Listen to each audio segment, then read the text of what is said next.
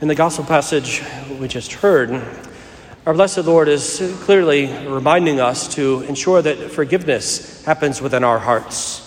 Of course, applying the two that, that the one who, has, uh, who owes 10,000 talents uh, is forgiven them, which is a, an absurd amount of money. Uh, that's really that, as much as the man says, I'll pay it all back, uh, that's really a lie because he couldn't have paid it back. It was, it was just such a huge amount, really, when it comes down to it. And so he is forgiven, and then another one comes along, fellow servant, and he has a, a much smaller amount, uh, 100 denarii, you know, just uh, easily paid within a, a, short amount of time, relatively speaking.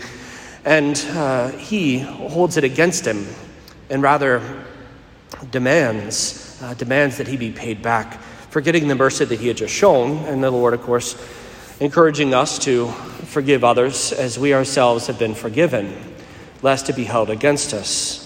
And in the end, we have to pay the cost. I was reflecting on that, the reality of, of the debts being paid to the king.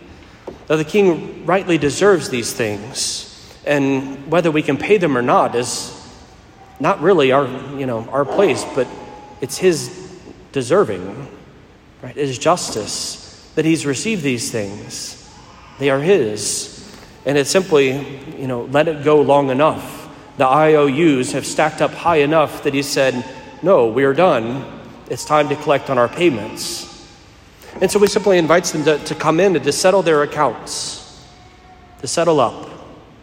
Pay what you owe, pay what you have, have received in return. And this is what our blessed Lord invites us, I think, also to reflect upon today is what exactly we have received from our Lord. Indeed, all of us have been given much. And as the scriptures remind us, to whom much is given, much is demanded. We've been given life, earthly life, but also spiritual life, the ability to have eternal life. We've been given the sacrament so that when we all fall short in our sins, we can turn back to the Lord and receive His mercy and be restored to fullness of grace and allow His life to remain within us. He has given us the promise of salvation, opening to us the gates of heavenly joy. He has given us one another. He has given us family, community, friends.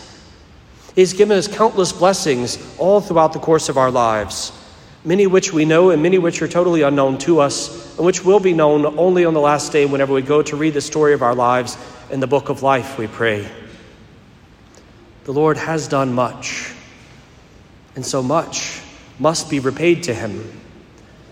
But we truly are the one who owes him the, the, the 10,000 talents, the amount that, that can never really be paid. Because even if every last one of us came together and we offered our entire lives to the good Lord, gave Him every moment of our life in, in total consecration, did absolutely nothing that was contrary to His will, and lived entirely a virtuous life from the first to the last, it would still be not enough to repay the Lord for what He has done for us. It would still be lacking in what we can give to Him. And that is not what He desires. He doesn't want us to be lacking. He wants us to be satisfied by Him, to satisfy Him, rather. To be able to know that, that we can offer a gift to Him that does, in fact, restore to Him what is rightly His, that owes, that pays to Him what is just. But this gift is not something that we ourselves can muster or make. It is something we first must receive. It's the Eucharist. It's the precious blood of Jesus in the chalice every Mass. It's the Son of God, in short, that we are able to offer and to fulfill what, in fact, we owe to the Lord. And Mother Church reminds us this in every Mass that we celebrate in the traditional form.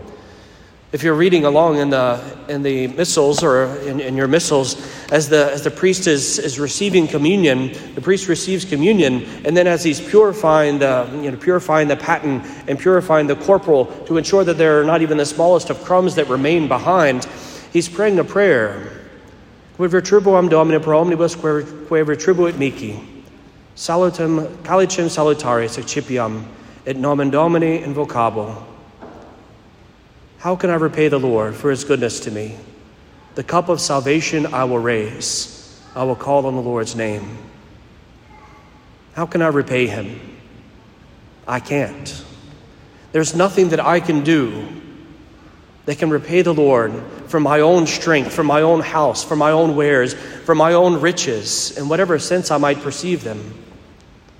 There is one thing that I can give, however, to make payment on my behalf and is the Lord Himself, is the Son of God, whom the Father has sent to us. He has given the gift of His Son to us, that we might be able to partake of Him in the Holy Eucharist, to be initiated into Him, incorporated into Him, to become members of His body.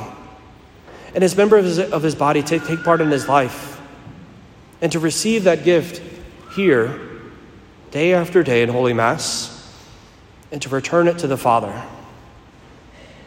Through him, with him, in him. We offer the Lord, Christ himself. We offer the Father, the Son, who is able to make the just payment on our behalf. We are not able to do it, but he can. And so, how is it that can we, we make fitting repayment for all the blessings given to us week after week after week, for the sustenance that we have in our daily bread, for every breath that we are able to receive into our lungs? It is dignum et justum est for us. It is right and just for us to come week after week and to offer the Lord Himself, to offer the Lord His Son, to offer the Lord the bread of life and the chalice of salvation that are given to us. It's the only thing that we can offer. And it's the thing that we must offer. And how incredible that the Lord God has been so generous to us to do this for us. He could simply have uh, kind of let us, you know, try the best that we can and know that He would never be satisfied. Were it not for Christ, who came down among us, took on our flesh, offered himself on the holy cross and raised himself from the dead, were it not for these things, all of our good works would be for naught.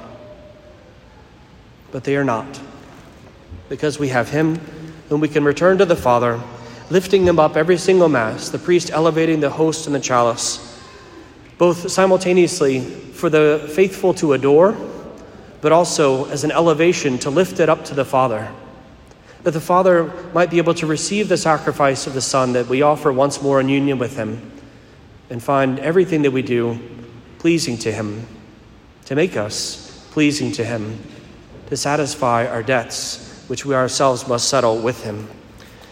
And so, as we offer this Holy Mass, we give thanks to God for His abundant generosity in giving us these tremendous gifts and allowing us once more to come into the most holy of places in the entire world a little foretaste of heaven right here where the angels and saints descend to be with us, or rather, we are ascended to be with them in some mystical manner in this heavenly banquet. We pray the Lord would strengthen us by the Eucharist we offer and receive today, that it may be for our encouragement, for our consolation, that we may continue to offer frequently, daily even, if we can, this wondrous gift which we can never have repaid of ourselves.